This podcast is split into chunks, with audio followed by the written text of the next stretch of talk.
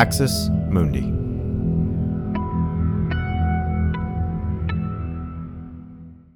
You're listening to an Irreverent podcast. Visit irreverent dot f m for more content from our amazing lineup of creators.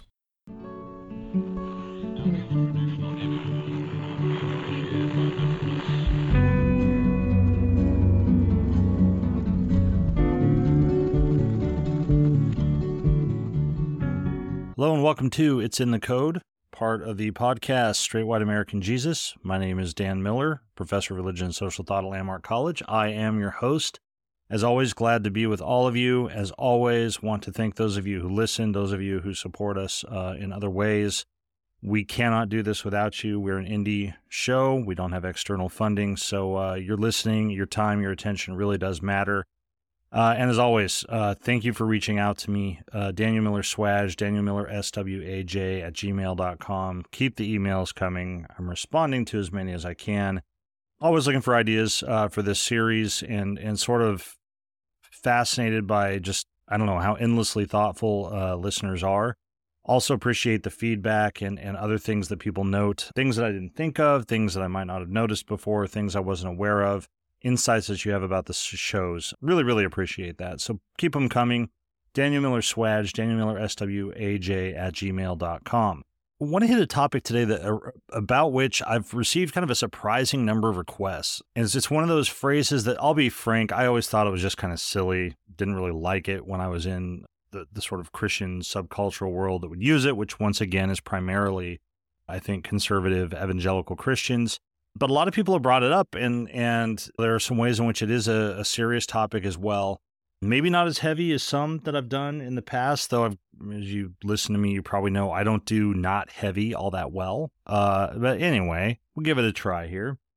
It's the idea of baby Christians, okay? Now, if you didn't grow up in a certain kind of Christian context, the phrase of baby Christians, already you're like, what? Like, what are you talking about? What is that? I'll tell you what it is. We'll get to that. For those of us who did grow up in that context, some of you will be like me. It just kind of sounds silly, or it's the kind of thing that makes you a little embarrassed, like when somebody will talk about it in a different context. You're like, oh my God, I can't believe they just said baby Christian. That like makes us look like like such lame-os, including lame-os like me who say lame-os. But for others, right, it's it's a source of pain and manipulation. And and that might surprise some of us. For those of us for whom it just feels like a silly sort of thing, to hear that that language has actually been used to sort of harm others might be something that we're not aware of. We're going to talk about why that is. And as with almost everything that we talk about on this series, it's also an idea that has taken on a particular political resonance uh, in recent years. So let's start with this. Just like, what what the hell is a baby Christian? Well, the first thing to be really clear about is it's not a Christian who's a baby. For number one, that's just not the reference. But number two, within the kind of Christianity that tends to speak this way, uh, they don't actually believe that you can be a Christian and be a baby. These are Christians who typically believe that to be a Christian, you have to be of a particular age and ability to willingly choose uh, to be a Christian. And so it's it's not... It doesn't mean that you're like literally a baby, okay? And that's an important thing to know. I've talked to people, again, from outside that subculture, like, uh, is that just a word for babies who are in Christian families? It's not. So where does it come from? Well, Christianity for centuries has used the metaphor of biological maturity as a way of understanding the faith. So one's faith, uh, one's Christian understanding, you know, what it means to be a Christian, uh, one's Christian practice, is understood to be something that matures or grows over time. One grows as a Christian. Uh, in fact, people are admonished to be continually growing or advancing in their faith, this language of growth and maturation. And there are a lot of uh, passages in the Bible that play on this this image of growth or maturation. That's, that's I think, why it's the metaphor uh, that, that has the pervasiveness that it does. One place where this happens is in the New Testament book of First Corinthians. It's a letter written by a guy named Paul to a church in the city of Corinth in Asia Minor. And Paul says in First Corinthians thirteen eleven, he says, "When I was a child, I spoke like a child, I thought like a child, I reasoned like a child. When I became an adult, I put an end to childish ways." That's literally true. Like literally when we're kids, we talk like kids, and when we're adults, hopefully we talk like adults. But there he's talking about Christian teachings and the Christian faith. And earlier in the book, he had been sort of admonishing the Christian converts in Corinth. And the reason is that they are being enticed by teachings that go against his. And he's right. That's why he's writing this letter and, and offering, I guess, a sort of deeper teaching. And he tells the Christian converts that he had to address them as infants in Christ. Uh, and he goes on to say that previously he had fed them with milk, not solid food, because they were not ready for solid food. The idea is he hadn't given them the kind of deeper, more fully developed Christian teachings because they weren't ready for it. They weren't mature enough to understand it. And he uses this metaphor of being an infant or a child in Christ, right? And so within this framework, a quote-unquote baby Christian, that, that's the way that a kind of contemporary, popular American Christianity picks up on this idea. And what it usually refers to is somebody who is new to the faith, maybe a recent convert, doesn't know the faith as well, is coming out of a different background, and so forth. And so playing on this, this Pauline language, they might be described as babes or infants in Christ or as baby Christians. And the idea is simple enough. We we may not use the phrasing of baby, but we're all familiar with like activities or jobs or professions or skills where we make a distinction between those who are sort of newly qualified or lack experience and those who are more, you know, quote unquote, mature in what they're doing. We even have, if you think of the trades in particular, this is, you have somebody who's an apprentice and journeyman and master and so forth. Uh, we just don't usually use the baby language. We don't talk about baby plumbers or baby college professors. We talk about assistant professors and we talk about uh, apprentice uh, plumbers or something like that. But but we get the idea. And that's that's the basic fundamental idea behind this this language of baby Christians. So that's the basic idea. A baby Christian is a Christian who is typically relatively new to the faith, has a lot to learn, doesn't fully understand the faith, and so forth. Okay, basic idea. But if you're listening to this series, if you've listened to it for any period of time at all, you know that my interest is not in just the basic meaning or background of these kinds of things. I'm interested in what the language does. I'm interested in why people use this language, the social effects that it has. So what is the effect of labeling someone a baby Christian? What work is this label doing for the people who use it? That's what I'm interested in. And on the most basic level, obviously, labeling somebody a baby Christian simply means that more mature Christians have a responsibility to help them mature in their faith. This is one of the key ideas. Helping them to better understand the faith, helping them to better understand expectations for their behavior, what it is to live as a Christian, what it is to, to think like a Christian, and so forth. But here's what's sort of harbored in that that I think is easy to overlook. And this is one of the things that when I work with clients with the Center for Trauma Resolution and Recovery, people who are, are overcoming religious trauma and coming out of different religious backgrounds, this is what I hear from them, this aspect, where it also implies a fundamental power imbalance. Those who are already mature in their faith, they hold an implicit authority over less mature Christians, and sometimes it's an explicit authority. We think of clergy, think of pastors, think of the people who run the churches, or churches that have like an elder board or something like that, or rankings of different kinds of clergy. The idea is that those clergy ought to be mature in their faith, and, and the higher ranking that clergy member is, the more authority they hold over others, the more mature in their faith they should be, right? Um... So that power imbalance is, is built in, but I think it's in the metaphor aside from ecclesiastical structures and so forth. And that it's just the same way in a parent-child relationship or a, a, an adult-child relationship. We do know that adults, we hope, again, are more mature than children and have a kind of relationship of authority to children. That's in the metaphor. That's part of it. Now, in this series and in the podcast, we say all the time, right, that religion generally, and Christianity specifically, it's about a lot more than belief. Americans think of religion in terms of belief, but it's about more than that. It's about how we are in the world. It's about what we approve and what we disapprove. It's about whom we should love and whom we shouldn't and how we should love. It's about what we should value. It's about what we should desire. It's about what should bring us joy. It's about what should cause us to feel fear. It's it's what should cause us to feel disgust. It's a fully embodied perceptual reality. That's what we are being, uh, that's what religion is. It, it programs us down to our bodies. And the dynamic of mature Christians guiding baby Christians, it's a key part of this. There's another kind of metaphor or image that, that dominates a lot of Christianity, and, and again, well established in the biblical text, which is why it's so significant in Christianity, is leaving the ways of the world, that, that Christians are called to not be part of the world or to not live as people in, quote unquote, the world do. Part of a maturing of a Christian then is to experience the world as a Christian, not as a non-Christian. So to feel the world properly, to perceive it properly, again, to feel, uh, to approve of certain things, to disapprove of other things, to be drawn to certain kinds of people, to be repelled uh, by other kinds of people, and so forth. So this language of maturation, a sign of maturity is to perceive the world as one ought to perceive the world. So there's a, a kind of social programming that goes down to our very bodies that is fed by this metaphor. And this is one of the mechanisms by which Christian churches produce members who will maintain the practices and standards of the church. You're trying to duplicate a certain perception of the world. It's also why, and this question comes up, this is something I've been talking about in Straight White American Jesus, probably literally from our first episode, our first series of episodes, sure, certainly, which is why are social groups like conservative American Christianity or evangelicalism, why are they hard to change? There are people in these groups who don't fit the stereotype, who want to change them and so forth. Given that this is true, why don't they change more readily?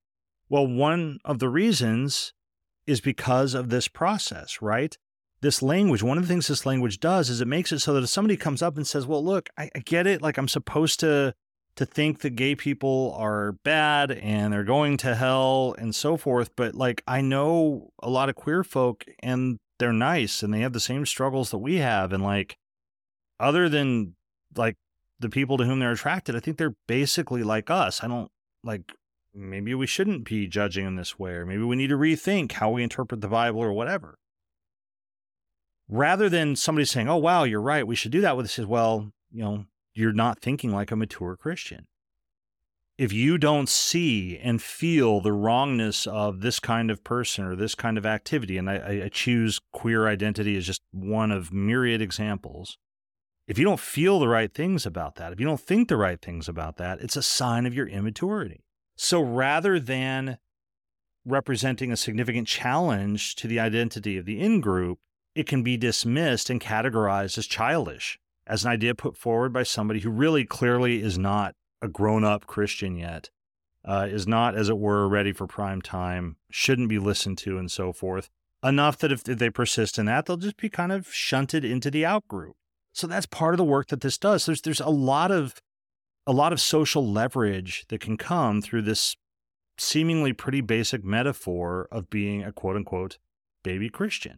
All of which means, okay, that to mature in Christian faith is to affirm and uphold the status quo. It's to affirm the way things have been done. It's to affirm our beliefs as the right beliefs, our practices as the right practices, our institutions as the right institutions. And the last thing to say here is, is that there is a generational dimension to this. The baby Christian thing I, I said is about being a new Christian, but there also is a sense in which young Christians, chronologically young, so children, teens, you know, adolescents, are often considered also sort of immature in their faith. And the idea being that they need to be brought up into the faith so that when they become fully functioning social adults, when they're married and they have kids and a job and they pay their taxes and so forth, they will also be fully functioning Christians.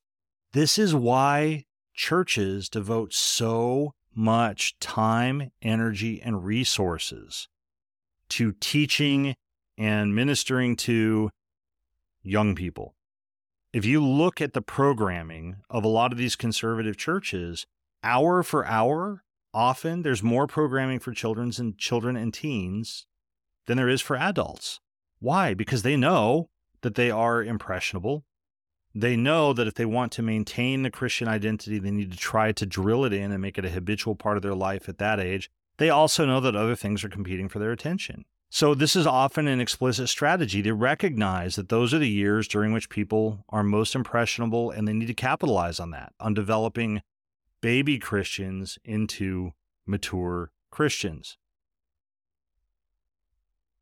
So this this language of baby Christians, more than just being a silly metaphor or a goofy way of talking, really gets at important dynamics of maintaining social identity, uh, policing the actions of people who share a particular social identity, seeking to replicate membership in that political identity, excuse me, that social identity, which can be a political identity. Getting ahead of myself. The last point I want to raise, though, is the way that this language of baby Christians gained a very public, very political nuance in the run-up to the twenty sixteen election and the nomination of Donald Trump as the G O P candidate. So we can remember back, I know this seems like a long time ago uh, in some ways, but it feels like yesterday to me. Trump is, you know, trying to win the nomination. More and more and more of his moral failings are coming into to public light. He's trying to ingratiate himself with the conservative Christian constituency, but, you know, it's it's clear that he doesn't know the language. Uh, he doesn't go to church. He can't talk the talk, and he certainly doesn't have a lifestyle to support this. And you had Christians who were supporting him, but I think we're having a bit of a legitimation crisis of how do we legitimately talk about why we are supporting this guy who goes against everything that we have said for years we as Christian voters are about. It, it, I've, I've written about this in the past. I've talked about it in, again, early episodes in this podcast. But if people remember, uh, you know, the two thousand election and the two thousand four and that time period when the G O P was the party of so, so-called values voters, that you had to be have good Christian values to be a good president, a good leader, and so forth. And Trump blew all that out of the water. So how do you square that circle? How do we as, as conservative Christians feel good about supporting this guy? Well, along comes James Dobson to the rescue. And the way that he did this is he described Trump as a, quote, baby Christian. You can Google that. You can look that up. You can see the response to that. But that was the language that he used. And what it did is, in this case, it, it, it sort of became this, this magic wand that could be waved over this. Because this gave those conservative Christians a way to say that, yes, Trump really is a Christian, and they could explain away his many moral failings. He's still learning how to be a Christian. He deserves grace and forgiveness for his past mistakes. We're all human. We're all fallen, and so forth. It became this, this, this way of accepting Trump despite the obvious gap that opened up between him and the kind of Christian morality to which the G O P had, had previously uh, appealed. In this case, the baby Christian rhetoric was used as a license then for Trump's immorality, for his cruelty, for his inhumane policies, et cetera. And the consequences of this have been obvious. By incorporating Trump within conservative Christian movement, what I think this rhetoric did, this kind of sleight of hand, is it released all the worst impulses within that movement and stripped away any veneer that was a, that it was a movement based on, you know, Christian values or so forth, to where you get the the real visibility of what we're now calling Christian nationalism in the United States. This this language was a big part of it, right? Had a big notable figure like James Dobson not come along and found a way to render Trump palatable to Christians in a language that evangelical Christians could understand, I don't know. I don't know that he wins their vote. I don't know that he wins the nomination. And, you know, and history would have been very different. So the language of baby Christians, to kind of wrap this up, it's a lot of things. It's silly to many, and it, it is kind of objectively silly to talk about people as baby Christians. But it's also a way of maintaining social control over wayward Christians. And this is, again, that source of pain for so many people as they explored pathways or raised questions that were not accepted within their church communities, and they were dismissed or castigated or socially marginalized on the grounds that they were being immature, that they were not mature Christians, right? Uh, it's a way of replicating the membership necessary to maintain the evangelical movement, which right now is not happening successfully for evangelicals, but that's part of what this language is intended to do. But on the flip side, it has also developed, and I think that this is, is a real shift, it can also be a way of licensing the base impulses of conservative political and religious ideology and ideologues in the shape of what we call Christian nationalism. So the language of baby Christians does a lot, does more than it might seem, does more than might be apparent reading something like First Corinthians and hearing Paul talk about, you know, infants in Christ. Got to wrap this up. Have to say goodbye. As always, thank you for listening. Thank you for supporting us. To the patrons, thank you for giving financially. If you're in a position to consider doing that, uh, I'd encourage you to do so. It really does make a difference, and it keeps us doing what we're doing. For everybody else, please keep the ideas coming. Keep the feedback coming. I appreciate you and value you so much. I am always humbled uh, by the response that we get uh, to what we do on Straight White American Jesus. So thank you, and please be well until we meet again.